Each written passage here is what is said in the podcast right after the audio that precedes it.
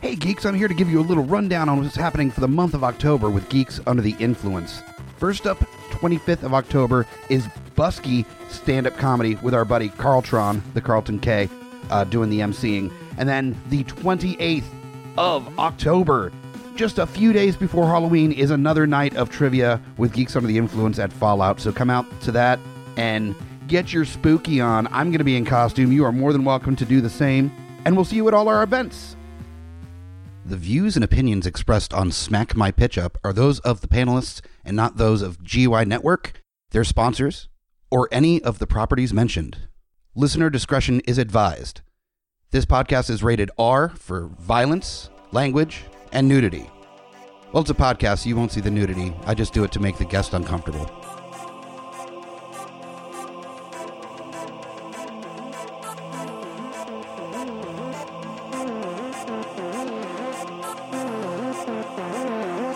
In a world gone mad with unnecessary reboots, remakes, and sequels, only one podcast has the guts to make it even worse. This is Smack My Pitch Up.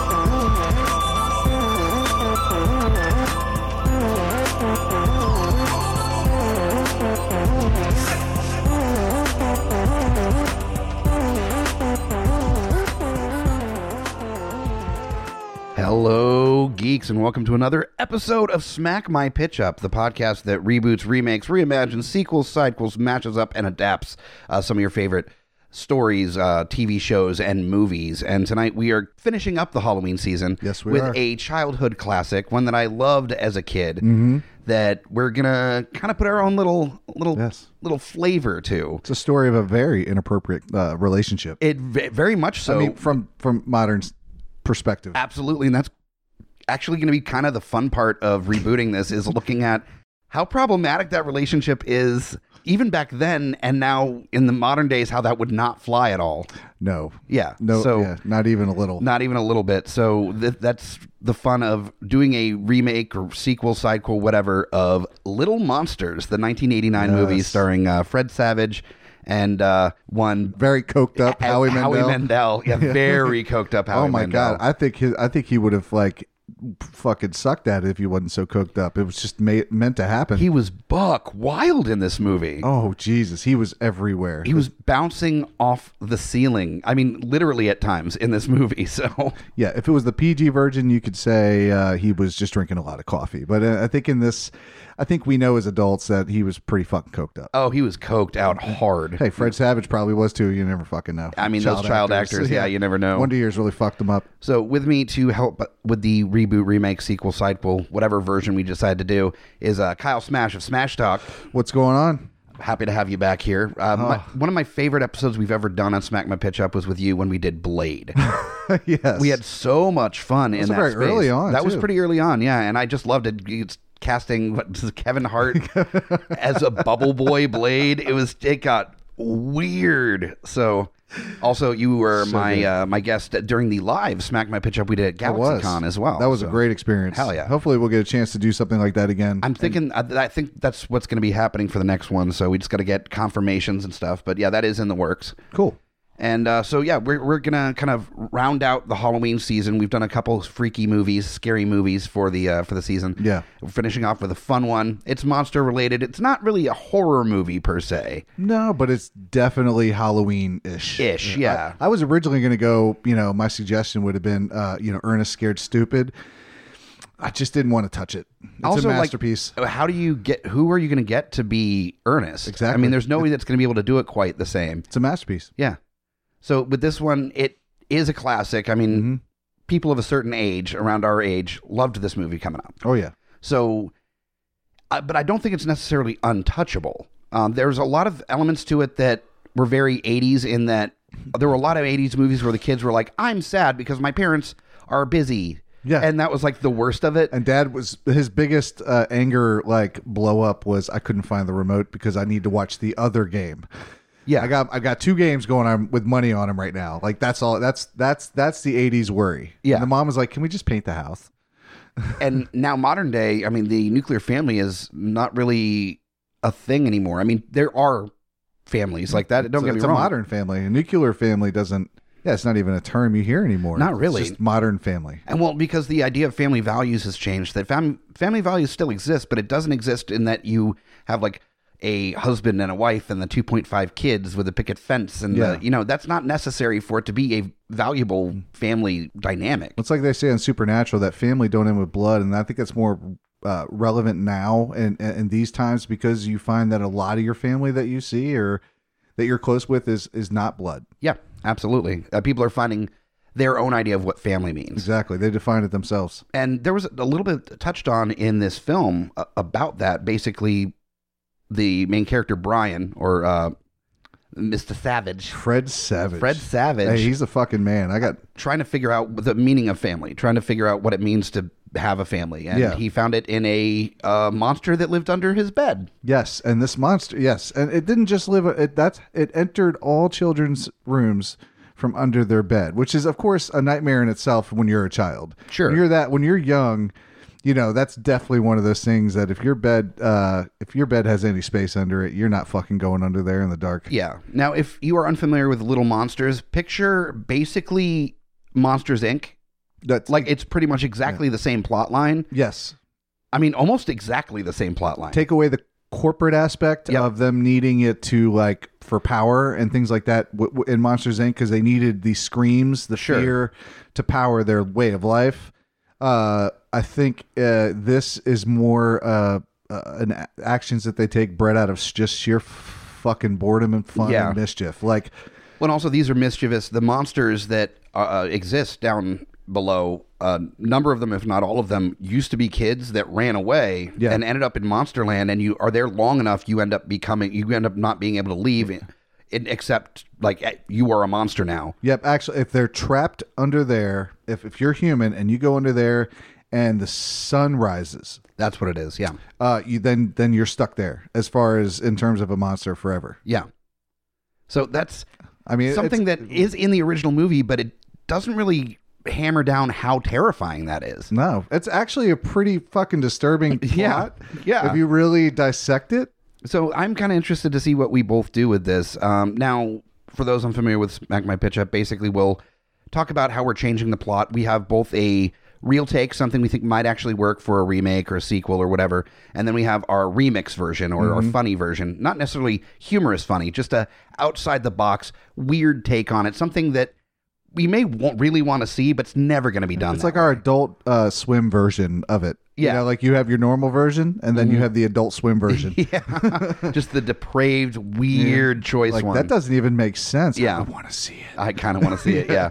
So with your plot now, which version are you doing? Are you rebooting, remaking, reimagining?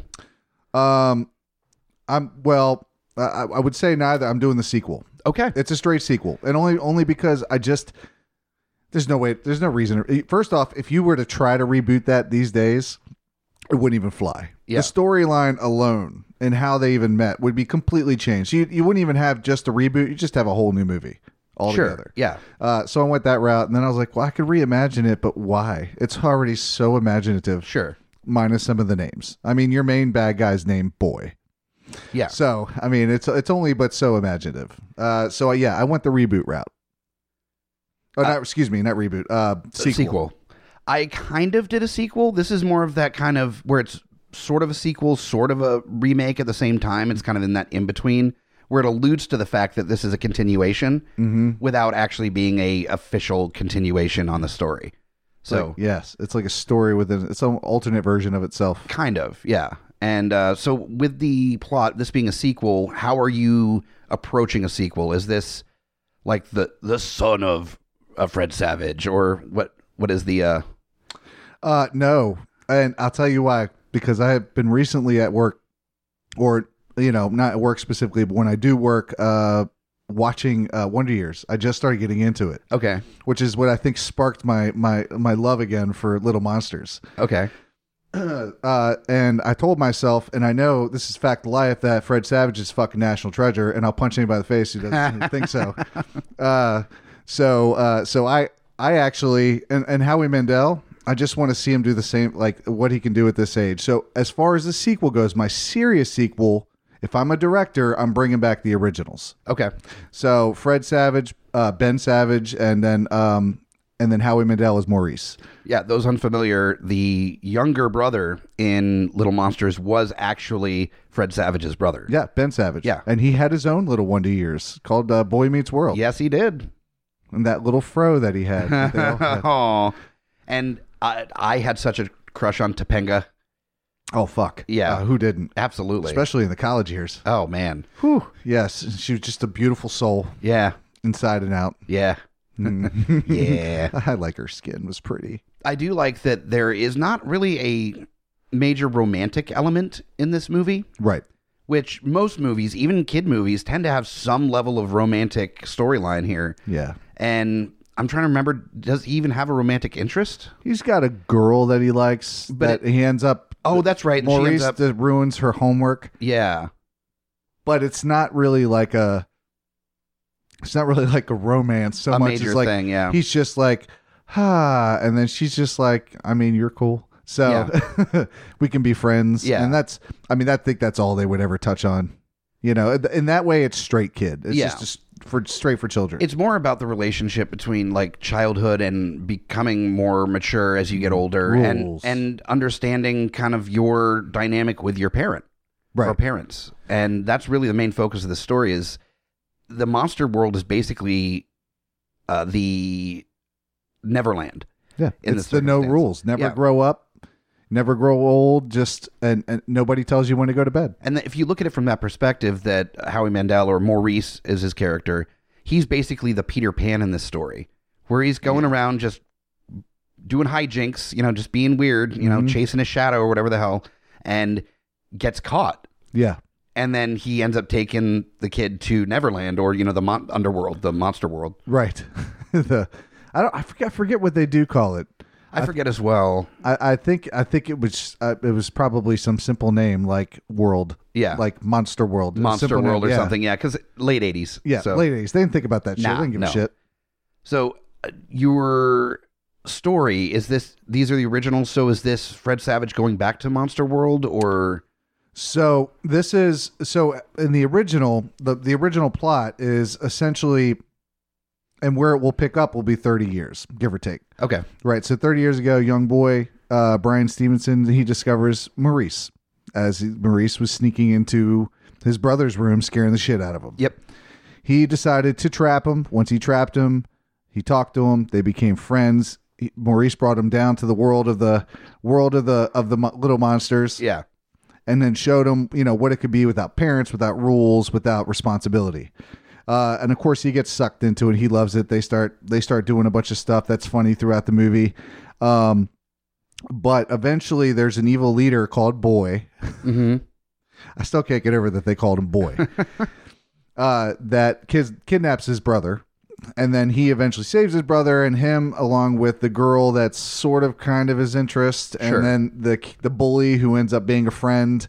Uh, that's they save his little brother by by shining really bright lights on him Okay. not like I said, not well thought through. Sure. But apparently they just needed a bunch of bulbs to destroy this monster. So they do that and then they they're running out of time, so they the whole end of the movie is them racing through like different states, these portals to these different states and they end up in California. Now they're on the other side of the coast. So that's how it ends. Uh, you know, it, it's got some fucking. I can't remember what the '80s song is, although it was really good uh, and then it shoots 30 years later where uh, something has gone down within that world Okay. so bad that and, and you won't know till you see the movie but so bad that forces maurice to come back up and come to the only person he knows a that's human and b that he can ask for help Sure. roping Fred Savage and now his family, uh, you know, very two year old child. Uh, he doesn't have a wife. I didn't write him a wife. And then his brother, Ben Savage, who's Okay. like, I want some fucking revenge. Yeah. Yeah. Yeah. So he's all gung ho. And that's that's really my serious that's where it starts off. So that's how it brings everybody back. Okay. I uh the reason why I say it's kind of a sequel, kind of not, is that the one of the major plot devices throughout the movie, this version of it, is that the father, or uh, Glenn, as it is, who was played by uh, what's his face, uh, Daniel Stern. Daniel Stern. Yes, Daniel Stern. Uh, so the father is kind of disconnected from his kid. It's kind of the daydreaming type where he's Yes. just kind of like lost, n- not paying attention to stuff, kind of in his own He's an little world. '80s dad. Kind of, yeah. Uh, but this is a modern day version. This Okay. isn't like a period piece or anything. So a lot of the same notes start happening in the movie as the original, but what you start realizing is that the dad seems to know more than makes sense.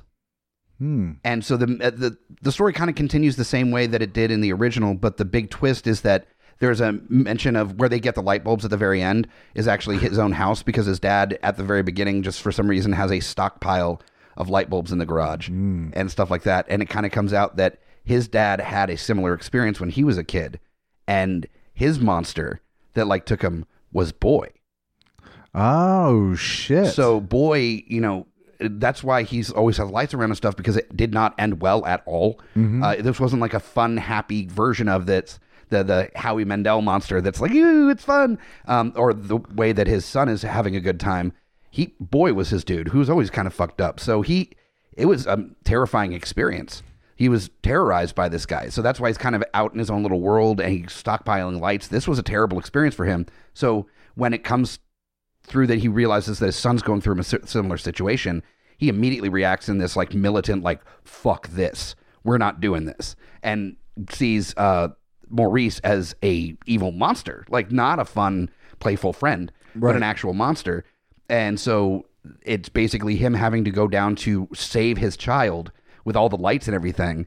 Uh, to confront Maurice when he actually comes across Boy and realizes the real dynamic that's happening down there. Ah. Yeah, and so it's basically the I like story that. a story of uh, a boy and his uh, and his father not seeing eye to eye on something, and then f- coming together um, through adversity to like find a closer bond. Mhm. And because he finds a better bond with his dad, he no longer really needs Maurice anymore because he found that connection that he was lost from having. Right. And so it's kind of like almost his imaginary friend disappears kind of thing. And it's left kind of up in the lurch as to whether or not this is real or not. But it, it's kind of suggested that it is. Well, that's a good way to get around the whole inappropriate relationship thing that that spawned from the original '80s movie. So Yeah. I like that. That was that's good. Oh, no. The inappropriate relationship thing will be explored a little further on my uh, remix version of this, which we'll get into with That's the casting. oh, though you get into the fun one. The fun one, yeah. Uh, fun is maybe not the word I would use for my remix No, version. This probably is going not. Mm. to be kind of dark, so and not like the fun, scary dark. Um, well, scary for sure, but like the evil reflection dark. ugh, it's going to be rough. Um, so the way that we normally suggest the tone of these is via the director. Now, uh, the original tagline I forgot to mention for Little Monsters was "Some friends can be real monsters, and some monsters can be real friends." yeah, enjoy that. That's pretty good. Yeah, I didn't even that's- come up with like a specific tagline. No, I no, that wasn't mine. That was the, the original tagline. Was it? for Little Monsters? No shit. Yeah. Oh, I had no idea. yeah, I, I'm not I would- taking credit for that. That was somebody else's. Yeah, That's you know terrible. Yeah. that's that's really terrible. it's it, but it fits the 1989 Little Monsters movie pretty well. it does. Yeah. It does. so for your director for your serious sequel, Mm-hmm. uh, w- w- what are we looking at? What, who are you? Well, it's funny that you say, you know, that's very 80s because I wanted to stick in that realm and I also wanted to get somebody who who knew monsters. So I got Fred Decker, who was the writer director of Monster Squad. sure, Uh, of course you went to Monster Squad. Jesus, But he would be perfect for it. not a bad call. It Yeah. would be a little bit campier, probably. Uh, That's that's fine. I mean, yeah, you don't I mean, want I mean, I the don't original it wasn't exactly not campy. yeah, you know, yeah. I'm not looking for the exorcist here like Yeah. or, you know, something terrible like like supernatural some uh, like you just see blood splatter on the windows. Mm-hmm. uh, I thought he would do it well enough to like kind of keep it serious, but but be what it's supposed to be. Sure.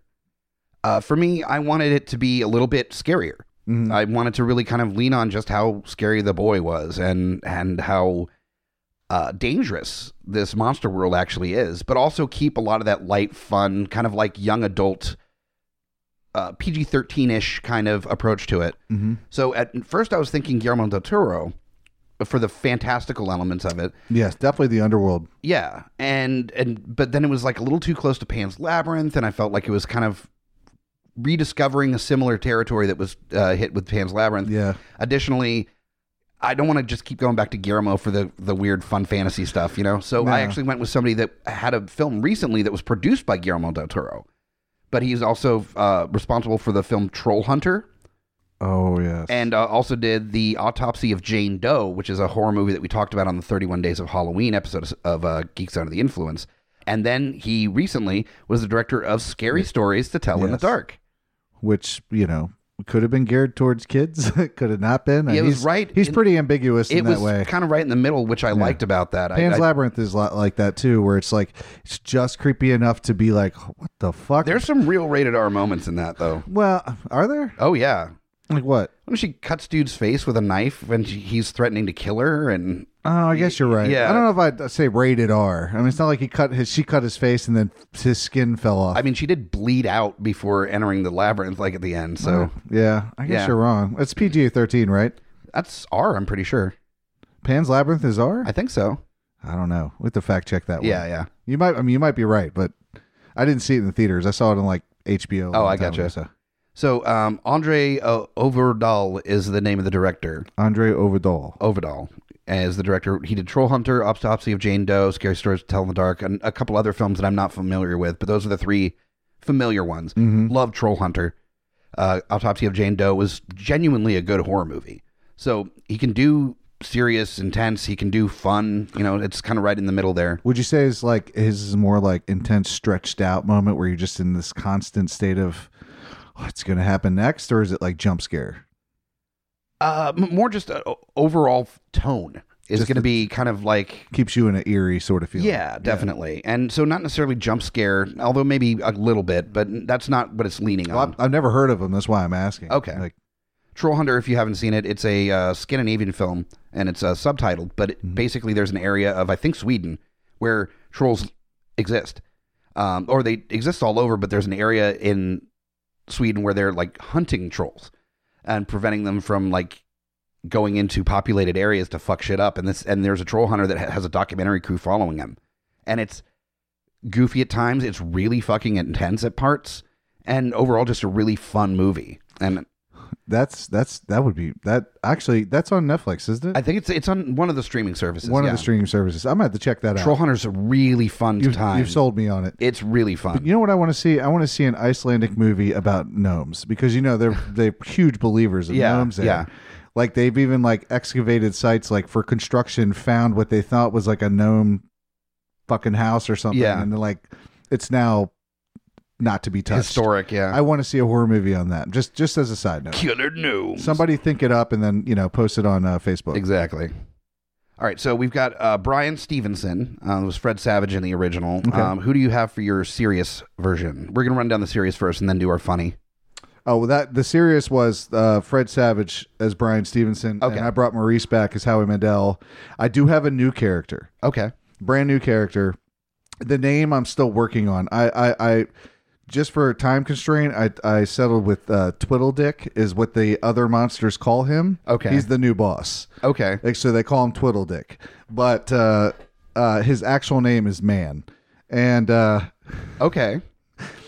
Figured you had boy. Why not go with man? But I Yeah. like to call him Twiddledick because Okay. he's really just such an asshole. Nice. And it's a very demeaning name. Uh, he's the new unofficial leader of the monsters. He is he is better than boy, but worse than boy at the same time. Probably smarter than Boy was, because Boy wasn't exactly the smartest monster. no. He was a boy. Yeah. He just he just wanted what he wanted Yeah. because he wanted it. Yeah. Uh, so this is different. This is where things take the serious tone, and he's starting to change shit down there. And when you change shit and you impose, that probably means specific rules, which goes against their way of life, uh, which would change the very fabric of the magic that obviously holds them together, Ah, starting okay. to break their reality apart. Wow. And Okay. in order to keep it together, uh, unf chaos keeps it together, but it's chaos with heart. You know, it's they're not murdering each other. Sure. it's chaos with a good heart, a child's heart. yeah. Play uh, like child childlike chaos. Right, childlike uh, chaos through their imagination, and when you impose harsh rules, you then you tend to break the very fabric of what holds that reality together. So he needs someone's help, someone who who's outside of the system and the world to help him. So he goes and he finds Fred Savage, He needs a he hard nosed detective that plays by his own rules. Yeah, and Fred Savage, you know, he's a PI. He, you know, yeah, right. he's done three tours. And David, I don't like the way you do things, but damn if you don't get results. he did, the, he did, he did, he did two or three tours in Desert Storm. Like, See, like Fred Savage with like the helmet on and the gun, like in a in an Apache helicopter about to s- drop, and he looks over and there's fucking Maurice in this blue face and his horns, like are, that the helmet doesn't fit quite right, like about to airdrop in. and just when he's about to airdrop, all you hear is random narration from the guy from Wonder Years. All right, so my Brian, uh, I am going with. See, it's kind of a sequel, whereas like it's hitting. It's more that there was a prequel to the original that was never really discussed. That the dad was basically in the, the kid's age in the '80s and now is grown up, so it's just kind of a little play on it. So all the names are the same as the original. okay, Uh, we've got Brian Stevenson, who originally Fred Savage. I've got a uh, young actor uh, that was in Scary Stories to Tell in the Dark by the name of Michael Garza. He was the uh, the Hispanic gentleman that was coming through town following the the uh, the autumn in the Scarecrow story. oh no, Yeah. So if, if you are familiar at all with Scary Stories to Tell in the Dark, Yes. uh, that's that's he was in that. He was also in Mockingjay Part One, uh, and also in Wayward Pines as what well. was he in Mockingjay? I don't know offhand. Uh, Probably a side character. yeah, just like he's a a side character. offside- yeah. His main role that he's been in is in Scary Stories to Tell in the Dark. Mhm. But very good actor. I really enjoyed him in that. And I think it would be interesting to kind of take the especially um, in in Hispanic families like the the nature of family is incredibly important to that culture. So when you have a kid that's breaking away from that norm of the family being deeply important and primary, you know, the primary focus, Mm-hmm. um, that's got more, I think, weight to it. Yeah, So- he's definitely got some emotional heft. Yeah. So that that's kind of why I was leaning that way. Uh, for Maurice, I wanted uh, somebody that can do a lot of impressions. That's tall and lanky and weird and just definitely kind of just Mm. can fill an entire scene. And I know I've used him before in other stuff, but it's just I can't think of a better actor to portray Maurice uh, in this modern day than Bill Hader. I swear to God, I almost thought you were going to say Jay Bar- uh, Jay, Jay Baruchel. Baruchel, no, no. It's- Although, actually, he wouldn't do bad at no, all. he, wouldn't. would He's actually just neurotic enough. He's like the Woody Allen sort of versionist of Yeah. Maurice. So I think Bill Hader would have so much fun in the Oh, scenes here, yes. and he's been in horror. He's been in you know tons of comedies. He knows how to go dark. Uh, and Barry, if you've ever seen Barry, it's incredible. Uh, he would absolutely have a, a complete blast in that role, Mm-hmm. and I think would knock it out of the park. He would be impossible not to just like, like be sucked into. Yeah. Uh, whenever he was on, He's screen. already like that anyway. Yeah, exactly. So I think that would be super fun. Now, you've got the new character. I'm I'm just going to kind of shoot through my my regular role stuff. So I wanted Hispanic parents. So I went with for Glenn Stevenson the dad. I wanted a lovable dad but can definitely play distracted and a uh, Hispanic ac- actor that played that kind of role hmm in a Netflix series called Extinction uh, that came out, and he's also incredibly funny, uh, as you may have seen him in uh, Ant Man and Ant Man and Wasp. Michael Pena Oh, there as the you go. father, uh, who's lovable, but he's also very distracted. He's just not e- engaged um, at all. But he could tell a fucking story like he was. Yeah, absolutely. And if there's any way to get that into this movie where he just tells the story, it Look, would that's be he'll he'll for uh, I, I love you, man. And so if you ever listen to this podcast or any of our podcasts for the GUI network, just know that you are a good actor. Like you're fun, but you tell a story better than ninety nine percent Oh of the my people God. that I've ever heard tell a But story. you look at his roles that he's done. He's done stuff like End of Watch, which is an intense, amazing movie. Yeah, he's done some he's done some hefty shit. and then Extinction, which isn't a comedy. That's like a sci-fi suspense movie. Yeah. But then you've got like Chips and Ant Man, and where he's able to really flex his comedy muscle, and he's very di- able to really play both sides of that. yeah, and that wasn't a great movie, but he was good in it. Yeah. Uh, Chips, I mean. Chips. Yeah. Yeah. And then uh, for my the mom, uh, I wanted a kind of strong uh, female character, like the the uh, more of a matriarch of the family. Mm, backbone. backbone of the family, and I couldn't think of anything better than um, the warrior goddess from Firefly, Gina Torres. Ooh, Yeah, uh, as being the strong mother in the family. I'm totally watching that right now Yeah, too. right? Yeah. I'm back watching. I'm on season episode three Nice. of Firefly. Well, there we go. It's fucking amazing that you're bringing Kismet. that up. So yeah, Gina Torres and Michael Pena as the parents. Um, then the little brother. That was tough because I don't know a lot of small, small, tiny actor people, and I wanted a younger side size, uh, Mm-hmm. you know, character uh, to to play the role. Um, so I I looked around and I remembered that there was this little girl that was incredible for what she was dealing with. I mean, really intense like drug use and prostitution stuff in a movie called The Florida Project. And that movie is Talk hard. about with William Defoe. yeah, with Willem Dafoe, yeah. Willem Dafoe. that I mean, movie it's- is in- incredible, but it's it's hard to watch. I mean, Is just it- kids in Uh, no, I haven't seen it, but I mean, I've, I've, I've- I know it got a lot of praise awards, and I really wanted to see it, but I had not seen it yet. Is it I- out? yeah, it's been out. Yeah, it's been out for a little while now. And where, where, well, I, I'll find it later, but yeah, It's- tell me more. it's I'm an- intrigued. It's basically about this mother that uh, lives in a motel near Disney World in Florida. Yeah. And her being just kind of a piece of shit. And the other people of the motel that like live there, you know, year round, uh, that just pay per week and stuff. And Willem Dafoe is the basically landlord. He's the one that collects all the, the money from everyone. And she's, you know, she parties, she does drugs, like she doesn't take care of her kid. Her her kid who's a little kid um, is just running around with the other kids in the neighborhood, getting into shit, starting fires and stuff. It's a whole real bad situation. Yeah. And uh, and just this little girl being able to play the balance of being both innocent and hardened past her years, where she just deals with stuff that kids her age should never have to deal with, and she deals with it kind of like like nothing. I know what I've seen from clips that that, that little girl she Yeah. did a hell of a D- job. did an amazing job, and that's uh, Brooklyn Prince is the name of the little actress. And I thought also the dynamic of like a, and this comes that I have a younger sister, so you kind of lean on what you know is that that the older brother being protective of the younger sister kind of thing in this dynamic would be a fun take to have on it. yeah. So so that's where I went, and then uh, you have the boy, right, or you have the man, which is a different. I have man. Yeah. Yes. Oh, uh, oh, I, I s- no, I said the character, but I didn't say who was going to play him. Yeah, Jim Carrey.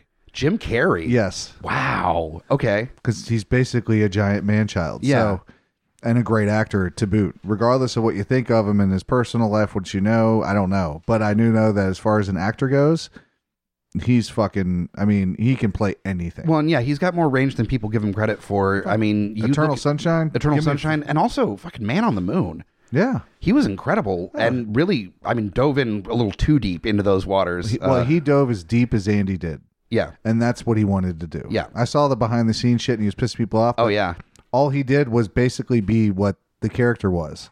sure. Which is method acting. Yeah. It was just very, very. I don't know if he ever quite got out of it. yeah, it- he even said in the like the documentary about it, it was Yeah. Jim and Andy, I think is what it's called, Yes. that he it permanently affected him a little bit. Yeah, it probably changed literally the neural pathways in his mind Sure. to f- to force different actions than he would have normally done in his I mean, that life. shit does happen in method acting. So Mhm. yeah, yeah. So I've got boy, and uh, I wanted uh, for the my real version, the version I think might work.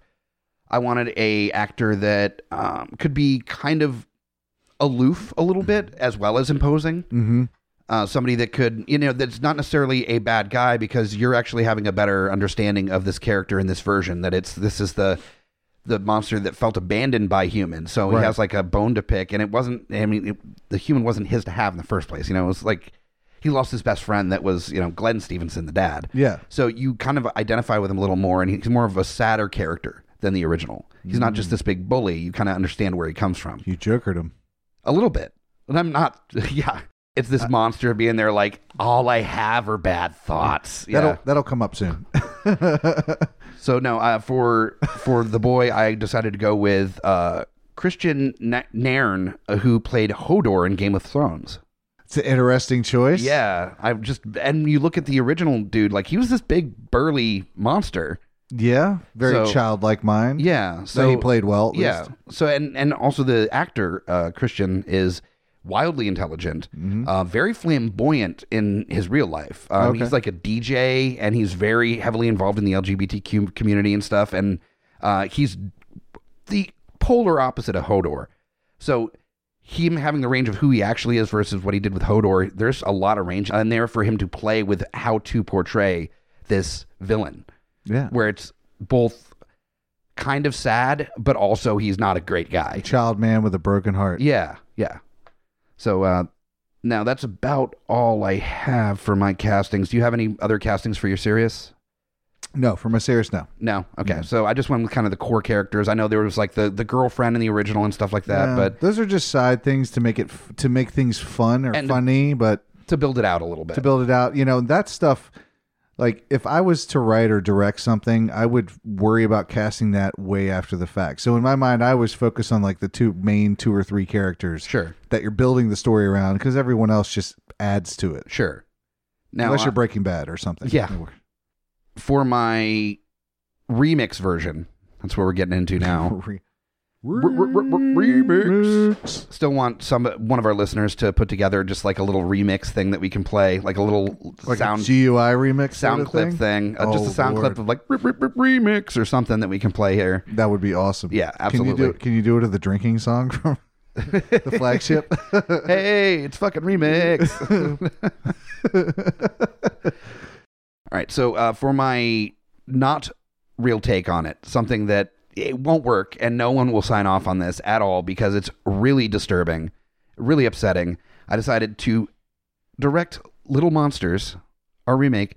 I'm getting Larry Clark to direct. Now, if you're unfamiliar, that is the director of Kids, yeah. uh, and Bully and What's Up What's Up Rockers. Uh, he is known for having children in very precarious situations and very sexualizing kids. Did he do Bully too? He did Bully, yeah. Yeah, Bully. Oh my god. Yeah, so his his movies are where kids are like they're fucking and giving each other AIDS and like really they're sexualized. Like raping and Yeah, there's a lot of like fucked up shit with children that happened in Larry Clark movies. So that's it was one definitely of those the Adult Swim version minus the funny. Yeah, mine is not funny. This is more of like looking at just how uncomfortable the original movie is by modern lens. Yeah. Just leaning in and being like, okay, fuck it. Let's just go that route. Let's make it really upsetting and make it more of like child predator monster. Yeah, like monster is your is your fucking word. Right yeah, there. I mean that it's literally like the the monsters under the bed are basically kind of this analogy for like sexual predators.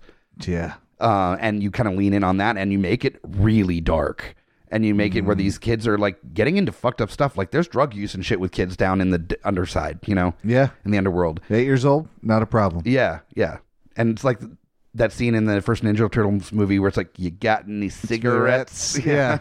you got fucking twelve year olds playing video Yeah. games. you all- want regular or menthol Yeah. and they literally said regular menthol. yeah It was great. so uh yeah so i'm going really fucking dark with larry clark uh what what is your choice here So I, I went funny, and which is Good. probably good. I'm going to Yeah. bring some a little levity. super into it Uh, my director. Well, so check over my cast, or Oh, do you want to just do the first. director? yeah Uh, uh, Taika Waititi. Man, did you two Taika the last time too that we did one, or I don't remember. I don't remember. No, or somebody did recently do a Taika as well Uh, because well, they may have, but because I- it's Taika Waititi. He's so much fun. well, his range as a director is fucking amazing. Um, I haven't seen his new film, but I mean, I've seen previous stuff he's done and Flight of the Concord and all that stuff. Uh, he's Well, Jojo Rabbit, I don't think is out yet, or if it is, it just came out. yeah, or it's, it's like um, like limited release. Yeah, Uh, I mean, I'd love everything else he did. I mean, this is before Thor Ragnarok. Like, I knew he was. I liked him Sure. before.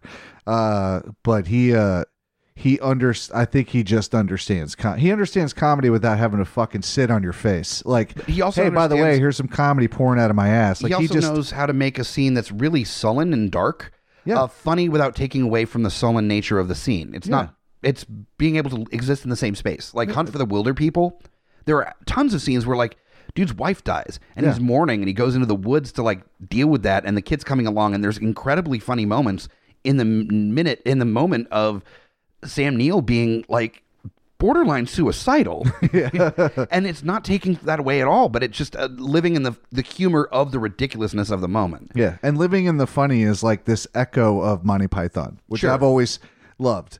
You know, it's it's that it's that. Does it make sense? This I don't think this makes any sense. Uh, but goddamn it, it's funny. Well, it's laughing into the void instead of yeah, screaming into exactly. it. Yeah. doesn't come back at you. Yeah. So, um, yeah, Taika Waititi, I'm I'm super cool with watching just about anything he puts out, and I could Yes. see him just having a total blast with Oh uh, my god. Buck Wild with Little Monsters. Yes. All right. So for your your uh are you doing your are you doing a sequel as well? Oh, for the funny version? Yeah. Yeah, yeah, I did a sequel. I just Okay. I, I changed some of the people up, but Okay. yeah, I definitely did a se- Kind sequel. of a similar take, but yeah, like I said, there was no form in my mind. Like you went a whole different route with like one of the characters. Like I, my mind couldn't wrap around that because uh, just because of how indoctrinated that movie sure. is with me. It, has been burned into your It- brain. it's I, I literally have probably and I've watched it with my daughter. So once you watch it with your kid, it you get that perspective from it's it's like oh fuck I felt the same fucking thing. Like Yeah. there's no way I could go away from that. So so yeah, I just did a sequel as well. okay.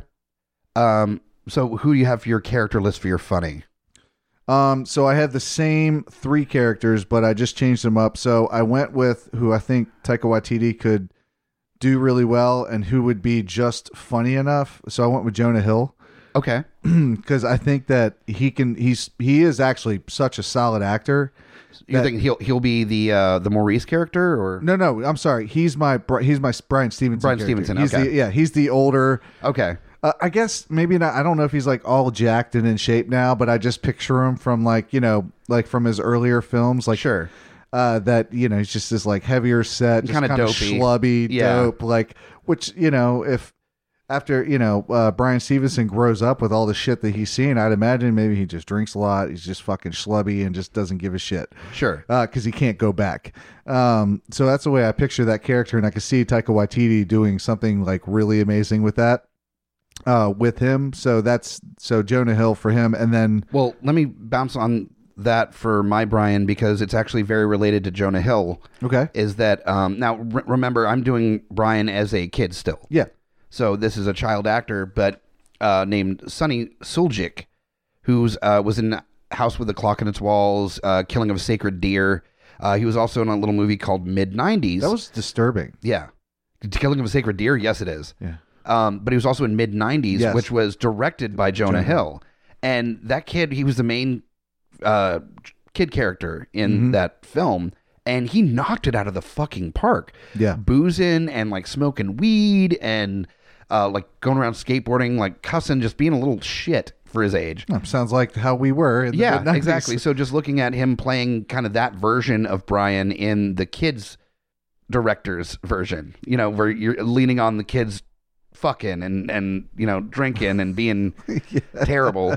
Um, that I think Sonny was fantastic in mid '90s, and if you haven't had the chance, it's on Amazon Prime right now, Yeah. and very worth really, a watch. Yeah, it's really good. really good movie.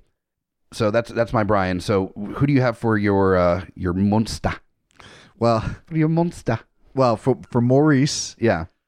uh, uh, I went. I mean, I went current, but it was funny that we were talking about Joker earlier because I was like, "Who would do a really fucked up version?" And I was just like, uh, "Uh, well, I mean, there was. I had three different people in mind, but I, I couldn't settle on him. But I was like, I'm gonna do him just because, um, you know, it vexed me. It vexed me greatly.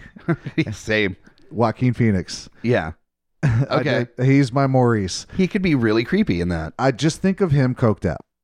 Yeah. really imagine him as and- and the reason i said it vexed me it vexed me it was from gladiator That's what I was actually thinking is that leaning on the gladiator kind of approach more than anything else. yeah uh and and which is one of those lines that every time i watch that movie and i hear i don't know whether to laugh or just cringe because Yeah. it's either so well done or just really shitty i think it depends on how you feel during the day you're watching the movie but Sure. it's like i'm vexed i'm you know it vexes me greatly Yeah. i'm like oh oh Uh-huh. so that's who i went with Okay. And I know it seems like he would be more in the serious category, but if think about him playing Maurice, I think he, uh, not Joker style, like just crazy fucking Joaquin, Wild, yeah. wild, like totally living the character sort of style that I think he would do. Uh, he would make it pretty goddamn fun. Hell yeah.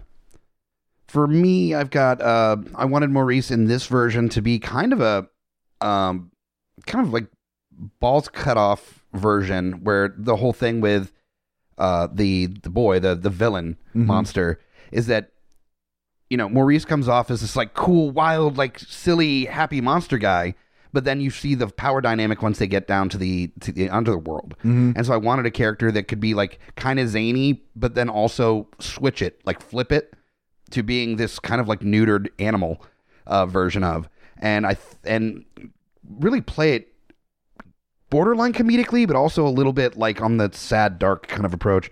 I figured give it a, a, a shot to uh, Thomas Middleditch.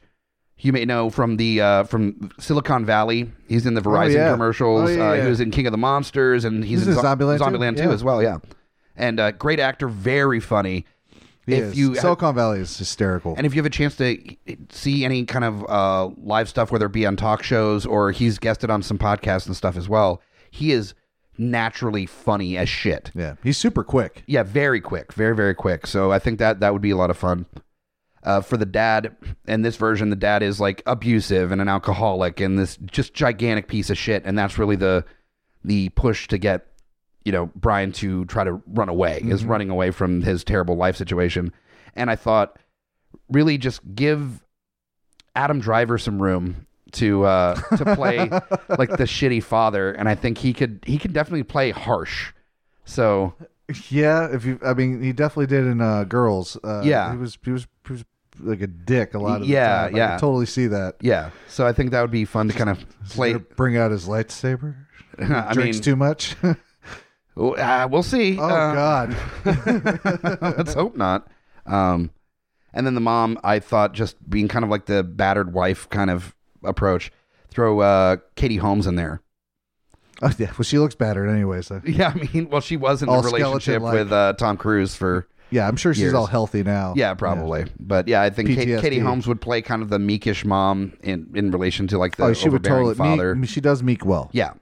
So I think that would be fun. Um, and then I've got for the younger brother, Eric, I wanted kind of an innocent kid that that would be like the one innocent that, you know, the older brother is basically trying to protect from all this terrible shit. And it's kind of like the the figure of innocence in this story where the the whole nature of like growing up and your innocence being removed and the ki- and wanting to pre- prevent that from happening just yet to his younger brother. Right. And so I went with a young actor, Ian Armitage, who uh, was in I'm Not Here. He was also uh, Young Sheldon in the show Young Sheldon.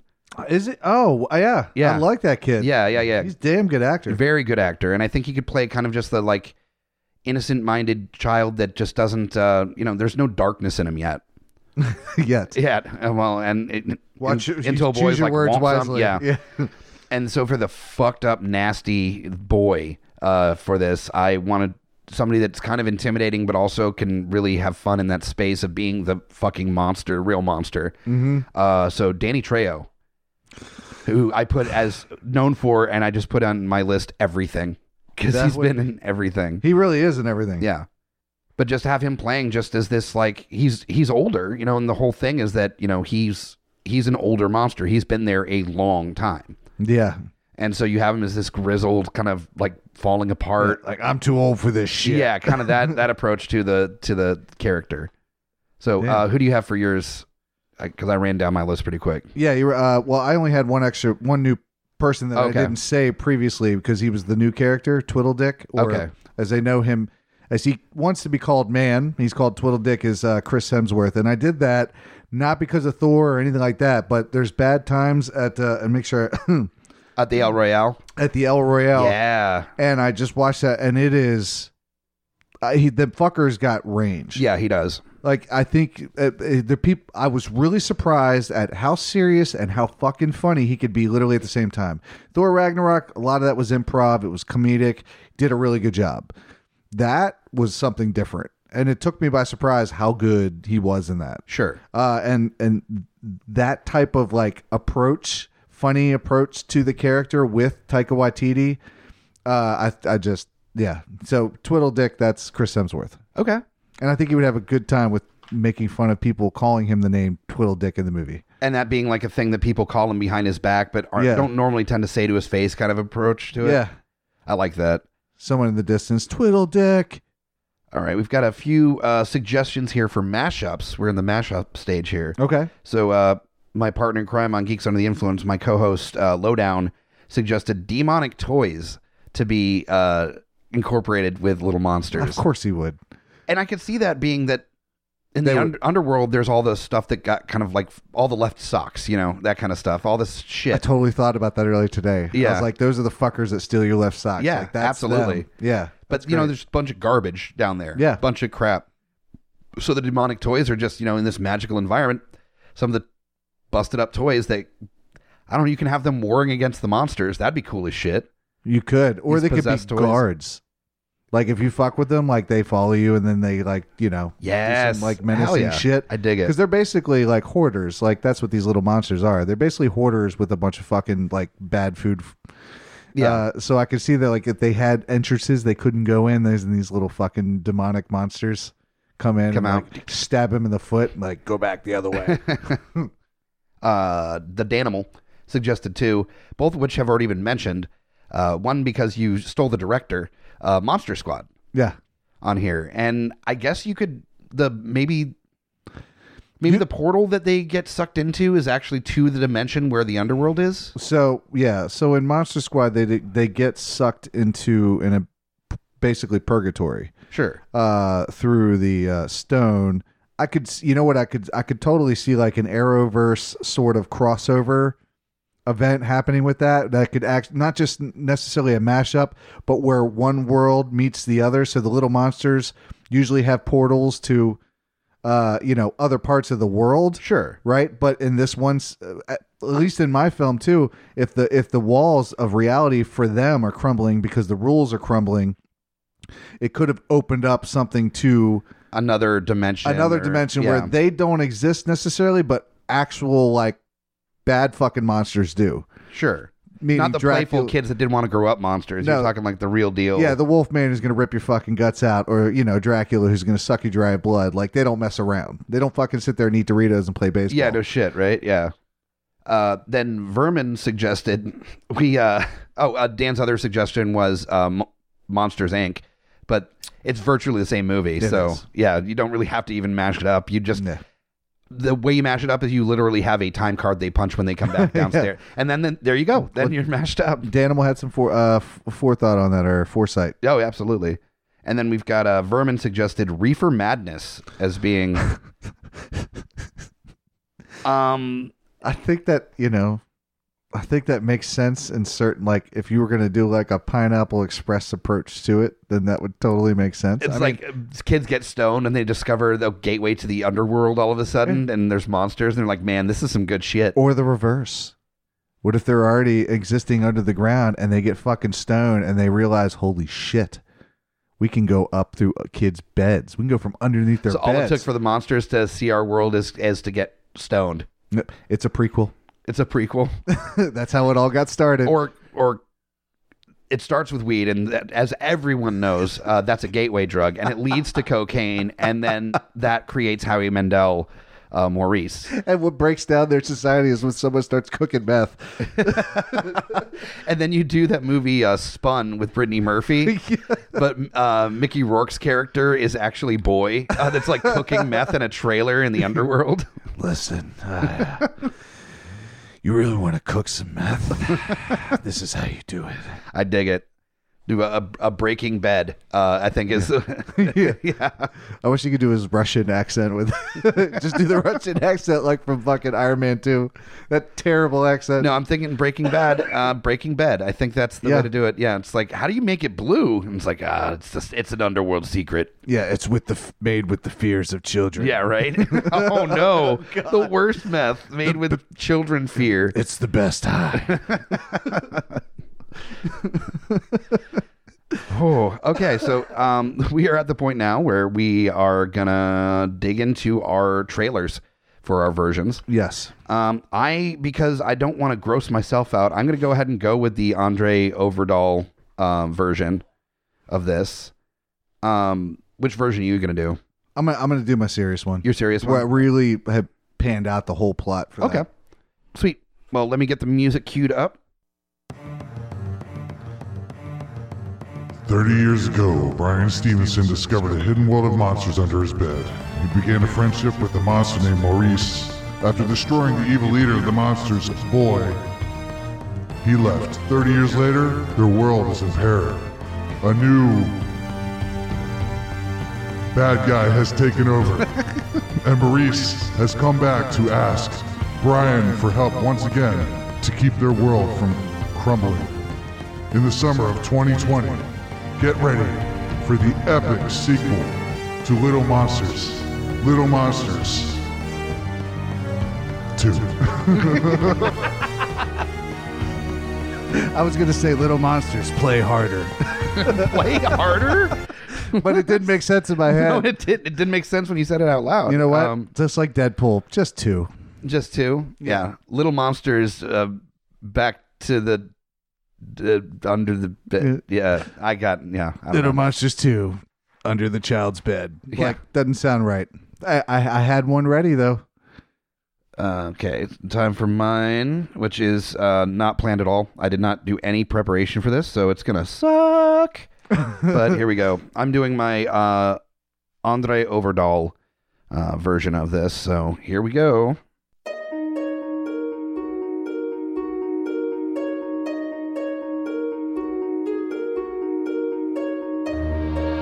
Thirty years after the original, we return to the terrors that live under your bed. This Halloween, join Michael Garza as he discovers the monsters that keep his father up at night. he travels the underworld with his best bud Bill Hader playing Maurice as they uh, figure out how to not grow up, preventing him from from like the dad that was that he he got he was he got there when he was a kid was Miss Michael Pena, known as the guy that talks a lot in Ant Man. His mother Gina Torres, uh, playing Holly Stevenson.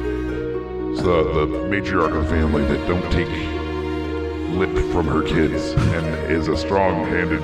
She, uh, she hits her kids, uh, and that's why he runs runs away with monster, and they fight.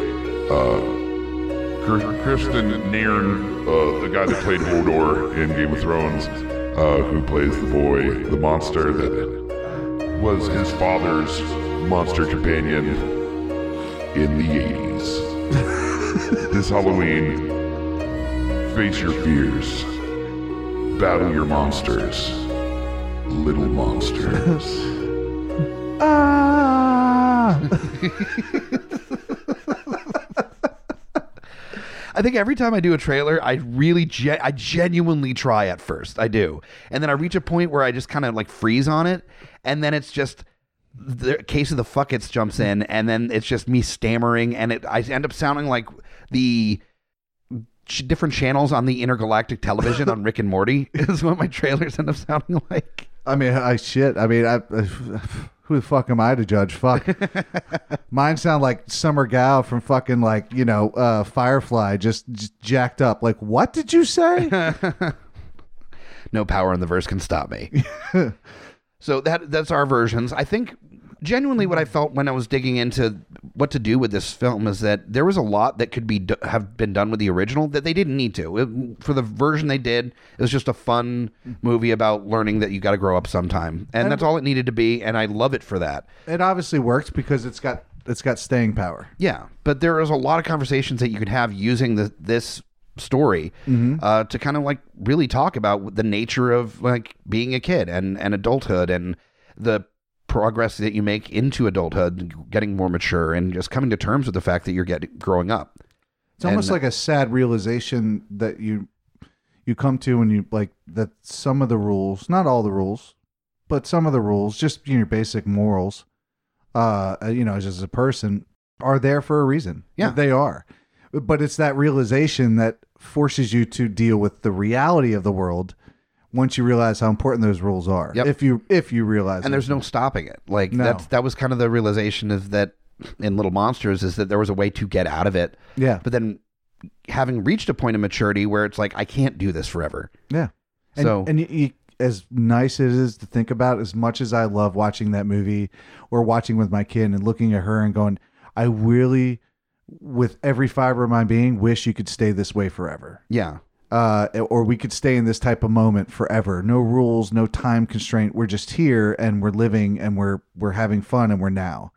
And that's that's that's kind of like the aside from the inappropriate relationship, uh, there's there is a, a a very simple, p- beautiful message in that movie that I I think is why it's lasted as long as it has, or why it has. If you watch it now, aside from obviously some some parts of the script, you know, words that they use that obviously they don't use anymore that dates it, or the fact they don't have cell Sure. phones or anything like that. But aside, the the basic movie itself has longevity for that reason. So I Sure. I, I got a lot of love for it. Uh, speaking of love, I want to uh, make mention that I, I do love Thomas Middleditch, and I apologize for casting him as a child predator that lives under a kid's bed. Uh, that was I did not uh, I did not mean that in a I, you're just a, such a uh, diverse actor. Mm. You could play something so far from your own Well, personality. look, if he's a real diverse actor, then a role like that would entice him, not because because of the content and what and where he would have to go to be that character. And anybody that has um, heard um, Middleditch talking, like on talk shows and everything, like you can get the vibe that no, he definitely he's not a monsters under bed type. He's more of like a dead hookers under bed type.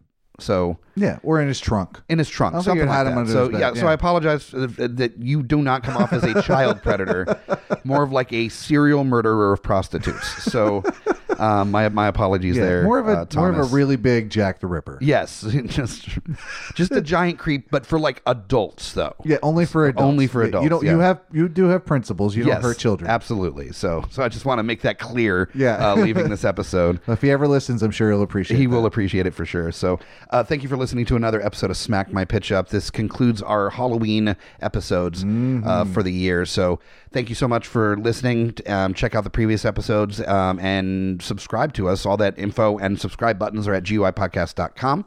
Click on the Smack My Pitch Up button on the f- homepage. And uh, check out the other shows on the network. We've got nine shows total. One of which do. Smash Talk, which you're going to be having some episodes coming out in the near future. Yes, we're You're gonna have. Some, backlogged at this point. God damn, I'm so backlogged. Yeah. I'm like surprised people only remember my name because I'm on these podcasts. I'm like, I'm not fucking going away. Yeah, yeah. No, I no, I've got a plenty of a backlog uh, going on, and uh, you know, we just uh, getting set up to actually do s- you know a little more streamlined new stuff to put out, just to just to have you know something hopefully good for people to listen to. I Sure. mean, you know, I follow suit with the rest of you guys. You know, we all love what we do. Oh, We- absolutely. we, do this not just we do it for a reason, and we hope you guys want to listen. So There's some real passion here. I mean, I, I will make mention that you know, Geeks Under the Influence, our flagship show, won Best Podcast in Richmond, which I'm Uh, still still a little braggy Wait, about. But that's one, right? what's that? That's number one. Number one. Number yeah. one, okay. It's loneliest number, but it's funny because I, I don't feel We're, it doesn't I'm not feel allowed to be lone. lonely because there's eight other podcasts on know. the network. like, there's no lonely up here. Uh, It's there's- all a big circle jerk of love. and that's wh- exactly what GUI is. It's Yes. a circle jerk of love. So definitely join the circle jerk and subscribe to all the shows on the network uh, Yes. wherever you get your podcasts. Touch Rate and us. review us on Apple Podcasts if you could. That really does help. And remember to buy t-shirts. We've got like 30 designs available on uh, T-Public. That's at GUIPodcast.com slash store to uh, check out that stuff. We also have an Amazon li- link on the front page. If you want to shop through that link, we get credit for whatever you buy. So it helps us pay for all the services and stuff that we use Yeah. for uh, recording. And uh, appreciate it. And we'll be right here next next week for another episode of Smack My Pitch Up. I'm Mike the Hobbit, and you just got pitch smacked. Happy Halloween.